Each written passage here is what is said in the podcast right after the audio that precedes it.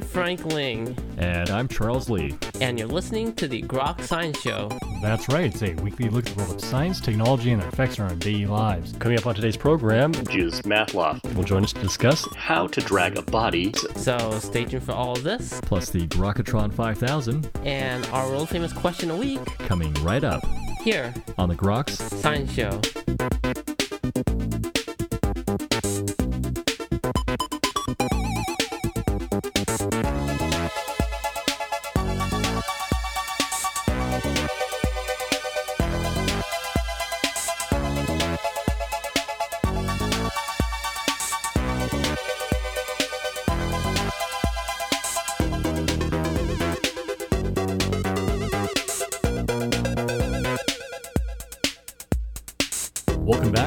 Science Show. Well, the motto is be prepared, but in today's ever changing environment, what does that actually mean?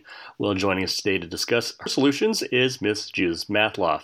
Miss Matloff teaches conflict reporting at Columbia's Graduate School of Journalism, has pioneered safety training for women and media around the world, helping hundreds of journalists face an increasingly dangerous world. She has penned the new book, how to drag a body, and other safety tips you hope you never need, survival tricks for hacking, hurricanes, and hazards life might throw at you. Ms. Matloff, thank you so much for joining us today on the Grok Science Show. Delighted to be here. Certainly an eye-catching title, How to Drag a Body. you never know. I want to say that's, that's a live body. well, anything helps here. great book, great tips. Why did you decide to write the book? I had been a foreign correspondent for about five years uh, working in some pretty gnarly places like Latin America, Africa, the former Soviet Union. And so safety was obviously a very, very big consideration. You cover wars and devastating natural disasters. Um, and then when I returned to the States 20 years ago, I started bringing safety training for journalists because I realized that we didn't have protocols that were necessary to keep people safe and that people were being targeted, they were being killed, they were being raped, were maimed, etc. So I started doing safety training. And then people who had nothing to do with journalism would and ask me for safety advice. It was my kids' high school teacher. It was the plumber who lived down the street. It was my sister who's a social worker. These were people who had nothing to do with journalism, but they had concerns about safety online, physical, when they travel, really every type of circumstance you can imagine.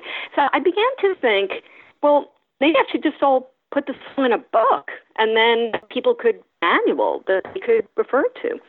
Was it surprising to you that they just send people off into the field and not give them any indication of the things you'd be encountering as an overseas war correspondent?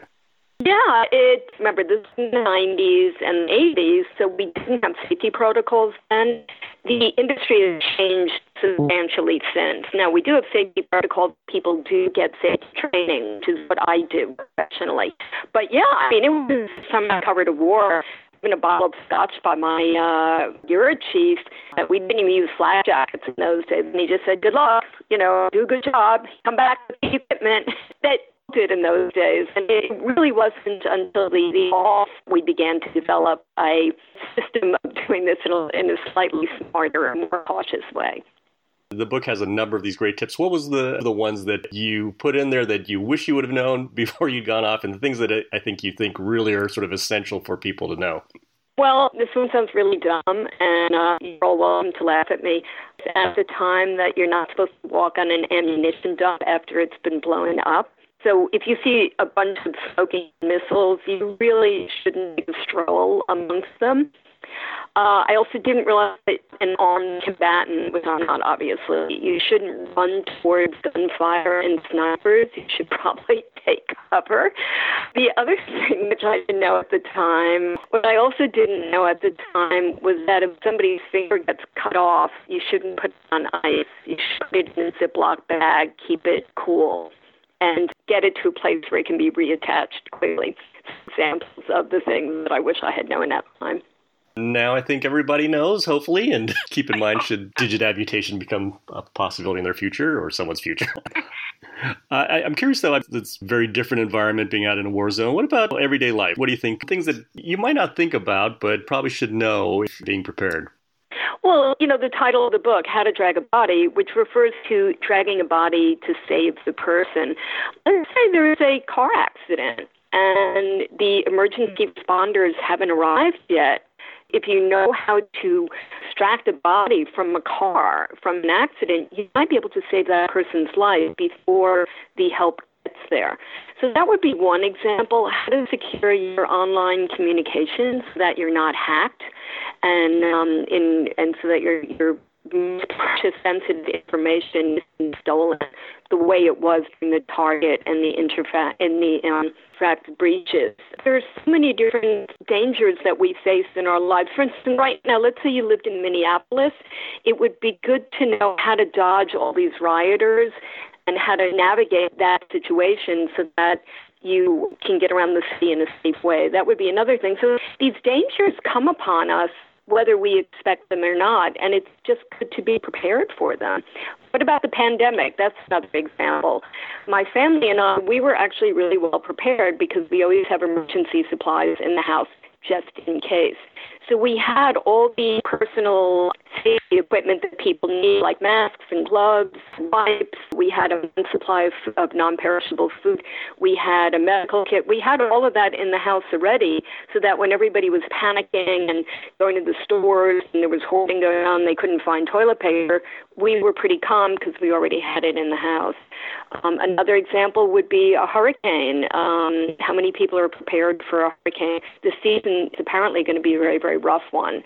So I would suggest that people get ready now, figure out their evacuation routes, figure out how they're going to communicate, get an NOAA radio, which is hand cranked, battery free uh, radio. So there, there are all sorts of things, dangers that lurk around us, are actually all contained in the book, which have nothing to do with war. Do you think we've sort of become divorced from some of these maybe we should be prepared for, think about than we were in the past, or, or is it just the same and we just need to refresh our memories?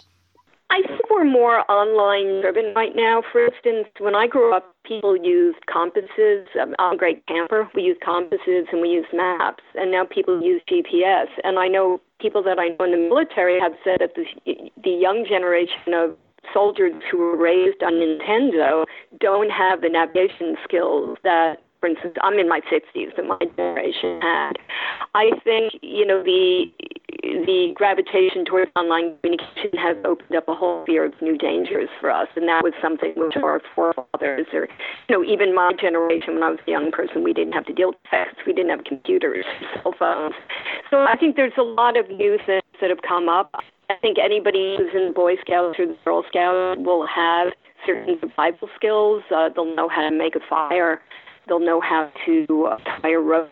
They'll know how, probably, I would suspect, you know, basic first aid. So I think some of these skills exist, but I also think the world is a more complicated place right now. And one thing that concerned me very much is mass shootings in schools, for instance, at the when the Boston Marathon bombing happened, there were people on site, bystanders, who knew how to stop bleeding. So nobody died because of that horrible because the bystanders were able to administer emergency first aid for the uh, first responders came. Likewise in Las Vegas, when was the mass shooting there, uh, quite a few lives were saved because bystanders knew how to staunch bleeding. So I think the skills still are there. I think we need to remind ourselves that if we don't have them, we need to get them. Yeah, I certainly know if the internet goes out over here, uh, we kind of run into a panic. So we need to have more of that on board. you know, you have some uh, final words regarding being prepared in your book, How to Drag a Body.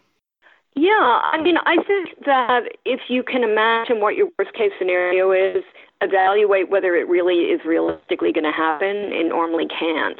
And then come up with a plan. You're actually going to feel more in control because you have a plan of action that you can follow and you thought it through. So, my advice is you know, for instance, we may have a second surge of the pandemic. Start preparing now. Think about what went wrong with your preparations this time and prepare for it next time so that when it happens, you'll already have your supplies in the house. You'll already have a plan to face it. And I, I think that it's probably a very good philosophy to adopt in any facet of one's life. Just think about what might go wrong and make a plan so that you'll feel more calm in case it does happen. Good advice, and certainly hope people will go take a look at the book.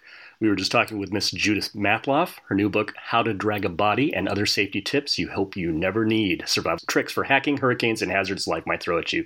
Miss Matloff, thank you so much for joining us today on the Grok Science Show. Thank you so much. And that's all for this week's edition of the Grok Science Show.